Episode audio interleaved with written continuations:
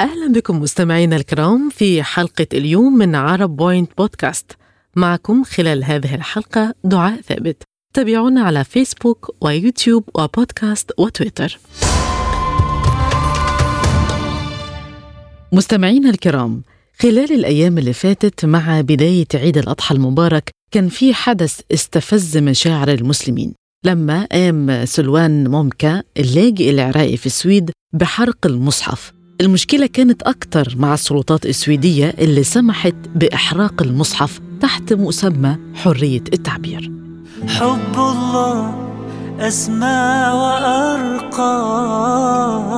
حب الله للقلب أنقى.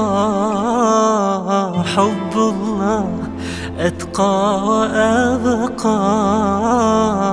حب الله حب الله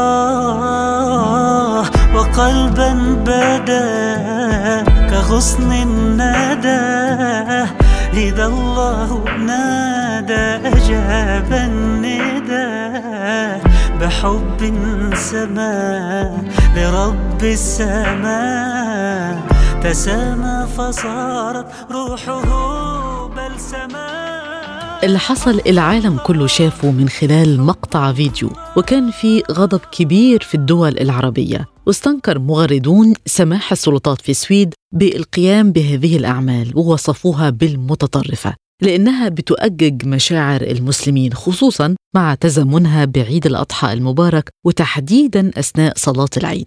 كان في ردود فعل عربية وعالمية نددت بالحادثة وعلى رأسها الأزهر الشريف اللي دعا حكومات الدول الإسلامية والعربية لاتخاذ مواقف جادة وموحدة تجاه تلك الانتهاكات اللي لا يمكن قبولها بأي حال من الأحوال. الأزهر كمان أكد إن الحادث بيحمل إجرام وتطرف تجاه المقدسات الإسلامية. لفت لنقطة هامة جدا وهي إن اللي حصل هو دعوة صريحة للعداء والعنف وإشعال الفتن. أنت نور الله فجرا. جئت بعد العسر يسرا. ربنا أعلاك قدرا. يا إمام الأنبياء أنت في الوجدان حي. أنت للعينين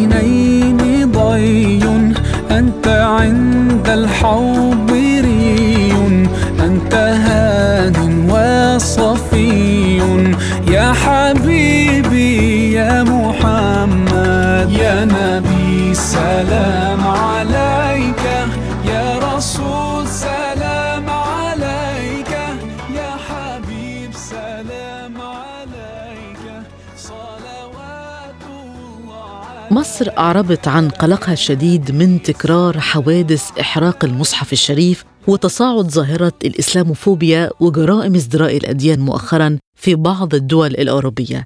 الإمارات استدعت سفير السويد لديها وأبلغتها احتجاج الدولة واستنكارها للحادثة. أما وزارة الخارجية الأمريكية قالت إن إحراق النصوص الدينية أمر مؤذي وبيظهر عدم الاحترام. في روسيا الرئيس فلاديمير بوتين أدان الحادثة وأكد أن عدم احترام القرآن الكريم في روسيا هو جريمة خلافا لبعض الدول الأخرى.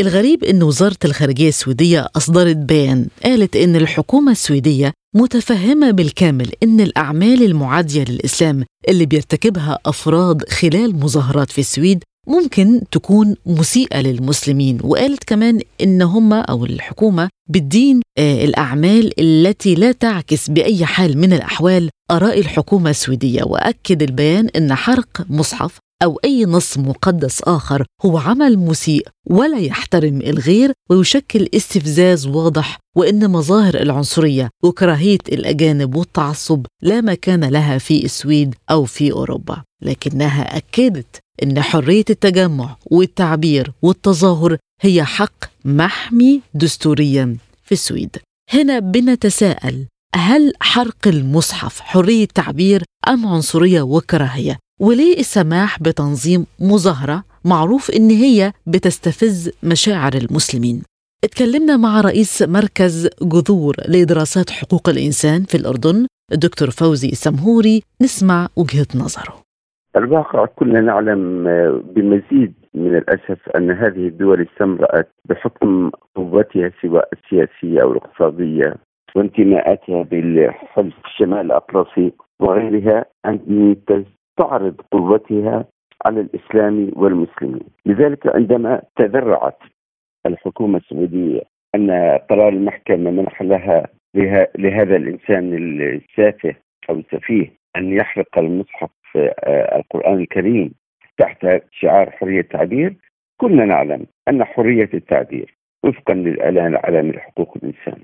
وللعهود بالمواثيق الدولية أنها تخرج عن الحق بحرية التعبير إذا كان هذا التعبير يؤدي إلى تقويض الأمن الداخلي أو النظام الداخلي أو يؤدي إلى إثارة الكراهية والتحريض على العنف سواء المباشر وغير المباشر. إذا هناك كانت رسالة تريد أن توجهها الحكومة السعودية تحت قطاع المحكمة للمسلمين أننا نحن مستمرون بحربنا على الإسلام لأن حرق القرآن الكريم لا يعني إنه عبارة عن كتاب ورقي هو عبارة عن عقيدة وهذا كلام الله سبحانه وتعالى أنزله حفظه لذلك يريد ارسال هذه الرسالة إلى أننا لن نحترم هذه الأمور ودعوا ربكم يحميكم هات بطريق غير مباشر هذه الرسالة. الرسالة الأخرى عندما نتحدث عن حرق القرآن، لماذا الآن يريدوا أن يحرضوا وأن يؤججوا حرب دينية؟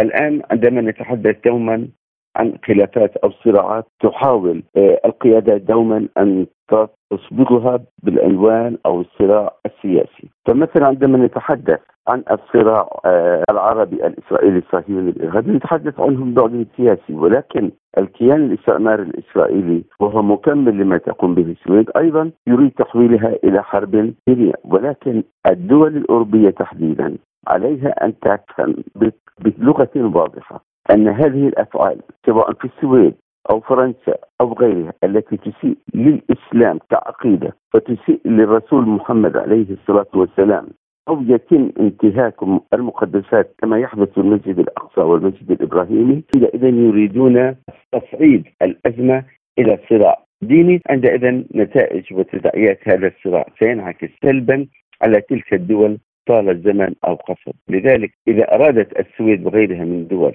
الأمن والاستقرار للعالم ترسيخا لميثاق مبادئ الأمم المتحدة والتعايش الإنساني بين الجميع وحرية المعتقد للجميع دون إثارة أي نوع من أنواع العداء والكراهية والتحريض على العنف، عندئذ نقول أن هذه الدول تريد أن تزرع وتأتي بعدم الاستقرار لأنفسها لأن الناس في كما قلت قبل قليل طال الزمن أو قصر لن تبقى صامتة دون الدفاع عن نفسها وعن عقيدتها الدينية. ولنا في الدين الإسلامي آه، رسالة مهمة جدا الحفاظ على جميع المعتقدات حتى ليس الآن ولكن حتى في ظل الدولة الإسلامية التي كانت واسعة الانتشار لم يتم إيذاء أي إنسان لمجرد اعتناقه سواء بالديانة المسيحية أو غيرها من المذاهب. لذلك عليهم أن يأخذوا الدروس عن ما هو الإسلام ولكن أعود وأقول أن هذه حرب يريد من خلالها استمرار هيمنتهم على العالم الإسلامي وإهانة العقيدة الإسلامية.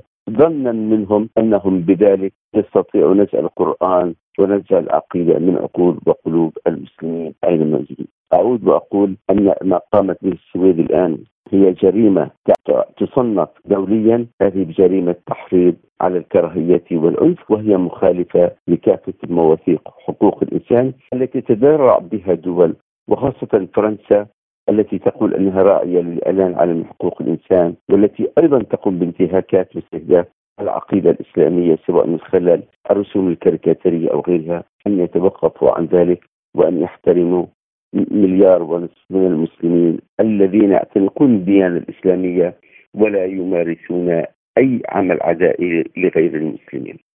آه كمان دكتور فوزي اتكلم عن دور المجتمع الدولي من ناحية تفعيل القوانين الخاصة بالكراهية الدينية.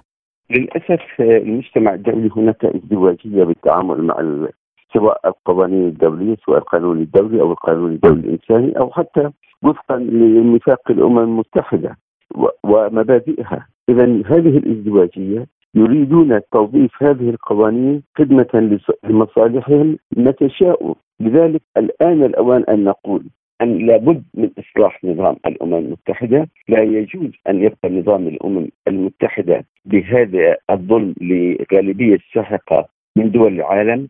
وهنا أعني كل الصلاحيات ميثاق الأمم المتحدة ممنوحة للدول دائمة العضوية بمجلس الأمن وباقي الدول هي عبارة عن ذكور للأسف أقولها أنا لغالبية المجتمع الآن أن تنتفض من أجل نفسها ومن أجل حقوقها الدينية أو السياسية أو وحدة واستقرار أقطارها ودولها. هذا الوقت الآن كلنا نعلم أن هناك حديث الآن عن فكرة توسيع مجلس الأمن الدول دائمه العضويه ولكن يريد لا يريد منح الفيتو اذا لا قيمة لأي تعديل. نحن نريد من هذه الدول أن تهدد وترسل رسالة واضحة. إذا لم يتم هناك تعديل ميثاق الأمم المتحدة بطريقة يضمن العدالة والمساواة لجميع الدول صغيرها وكبيرها قويها وضعيفها دون ازدواجية عندئذ لابد أن تكون لهذه الدول أيضا الصفوة. بمعنى أن تكون قرارات الجمعية العامة للأمم المتحدة هي الملزمة لتنفيذها بموجب الفصل السابع. وكلنا نعلم الفصل السابع استخدام القوة بينما نجد أن استخدام القوة هناك ازدواجية تتعامل بها دول دائمة العضوية بمجلس الأمن وخاصة الولايات المتحدة الأمريكية. لذلك الآن إذا أرادت العالم أن يتم ترسيخ مبادئ وأهداف الامم المتحده ترسيخ السلم والأمن الدوليين لابد من إصلاح ميثاق الأمم المتحدة وإعلاء سمو القانون الدولي والقانون الدولي الإنساني وباقي الشرع الدولية عملا وترجمة دون ازدواجية أو انتقائية وفقا لمصالح الدول الكبرى المهيمنة. على آه، القرار في العالم. وأعود وأكرر دوما أن هذه الدول هي الدول دائمة العضوية لمجلس الأمن أنا لطالبية الدول أن ترسل رسالة ما لم يتم إصلاحها. أن تنسحب من الأمم المتحدة وتفكر بإنشاء تكتل جديد يحفظ مصالحهم عندئذ. لن تكون قادرة الدول دائمة العضوية أن تحتل باقي الدول. وعليها عندئذ وعندئذ بتقديري أنها ستصغي الصوت إلى درجة كبيرة ولا يجوز أن تبقى تعديلات ميثاق الأمم المتحدة مرهونة بموافقة مجلس الأمن. يعقل أن تكون هناك قبول دولة في الأمم المتحدة موافق عليها بالجمعية العامة ونجد أن هناك فيتو أمريكي مثل ما حصل مع فلسطين، اذا هذه الازدواجية هي التي تهدد وتقوض الأمن والسلم الدوليين، المجتمع الدولي مطالبة برفع الصوت ضد هذا الظلم وضد اللامساواه التي تمارسها الدول دائمة العضويه بمجلس الامن. اتكلمنا عن ردود الفعل الدولية وتحديدا رد فعل روسيا اللي بتجرم عدم احترام القرآن الكريم. اولا كلنا نعلم أن النظام في روسيا في دولة روسيا هناك احترام للأديان. وجدنا كيف أن الرئيس بوتين نفسه عندما يريد أن يقوم عملا يحاول العودة بغطاء ديني إليها لأنه يعلم أن الدين جزء من السياسة ولا يمكن فصمه وان بدأ غير ذلك، لذلك كان الموقف الروسي موقف ممتاز. وخاصة طالما أن القانون الروسي يجرم الإساءة إلى وحرق القرآن والإساءة للدين الإسلامي هذه على الدول أن تخطو وتحذو خطوة روسيا وبتجريم في كافة القوانين أي إساءة للأديان. وهنا أستغرب كيف أن هناك معاداه ساميه ونجد أنه سيف مسلط وفيه برغم أنه هناك كثير يكون هناك حرية تعبير بانتخاب للكيان الاستعماري الإسرائيلي. نعتبر أنه جريمة ولا يتم اعتبار الإساءة إلى الأديان هو جريمة. لذلك أنا أرى أن روسيا مرشحة لأن تلعب دورا كبيرا بالمساهمة بعلاقاتها مع دول العالم وتحثهم على تقنين أي تجريم الإساءة إلى الأديان أو الإتيان بأي عمل يؤدي إلى اثاره الكراهيه لدى فئة معينة من العالم وليس فقط في داخل القطر وإنما في العالم أجمع. عندئذ أعتقد أن هذا الموقف الروسي في هذه الحال سينطلق من مجرد أن يكون مقصورا على روسيا ليعم دول الأخرى وهي تدعم المواقف الروسية تجاه السياسة الأمريكية الظالمة وخاصة في منطقة الشرق الأوسط وفي العالم الإسلامي آن الآن للإزدواجية. أن تنتهي؟ وهنا أقول طالما تحدثت عن روسيا؟ الآن روسيا دولة دائمة العضوية بمجلس الأمن عليها أن تعمل لتقويض الصلاحيات ولو أنها هي دولة دائمة العضوية ولكن من أجل رفع لواء الحرية والعدالة والمساواة لجميع دول العالم دون تمييز. من الملاحظ تكرار حادثة حرق المصحف تحت مسمى حرية التعبير في بعض الدول الأوروبية. البعض تساءل إذا كان مصدر الإساءات المتكررة لمقدسات الإسلام والمسلمين هو ما يسمى قانون حرية التعبير في السويد فليه لا يتخذ قرار جماعي من الدول الإسلامية ردا على حرق المصحف الشريف؟ وأبسط فعل هو سحب وطرد السفراء وقطع العلاقات. في عدد من النشطاء شاركوا في تداول سلع ومنتجات قالوا إن هي سويدية ودعوا لمقاطعتها احتجاجا على الوقعة الأخيرة لأنها لم تكن الأولى لحرق نسخة من المصحف الشريف بسويد لكن سبقتها أخرى في يناير الماضي وكان برضو بحماية من الشرطة. في العراق كان في غضب شديد في متظاهرين قاموا باقتحام السفارة السويدية في بغداد احتجاجا على حرق نسخة من القرآن من قبل لاجئ عراقي. زي ما قلنا كان في كمان مطالبات بتسليم اللاجئ للعراق. قلبك حنين يا نبي وما فيش حنان على كوكبي. الشمس طلعت في الغروب لما بتزعل عصبي قال للنبي أنا مش سعيد. عصفوري مات وكان وليد. صلى عشانه ركعتين وفي كل عين دمعة شهيد. من الحب ليه تستغربوا ومن الحقيقة بتهربوا سيدنا النبي في بيت الصبي وكل ليلة بيلعبوا. نبع الفرح فاض من عينيه لما النبي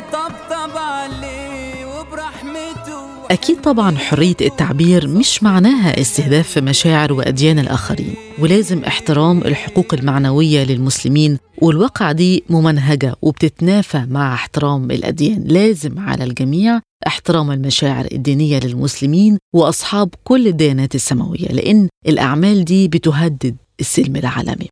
خلصت حلقة اليوم من عرب بوينت بودكاست في النهاية بشكركم وبشكر ضيفي لحلقة اليوم رئيس مركز جذور لدراسات حقوق الإنسان في الأردن الدكتور فوزي السمهوري. كنت معكم أنا دعاء ثابت. تابعونا على يوتيوب وفيسبوك وتويتر وبودكاست.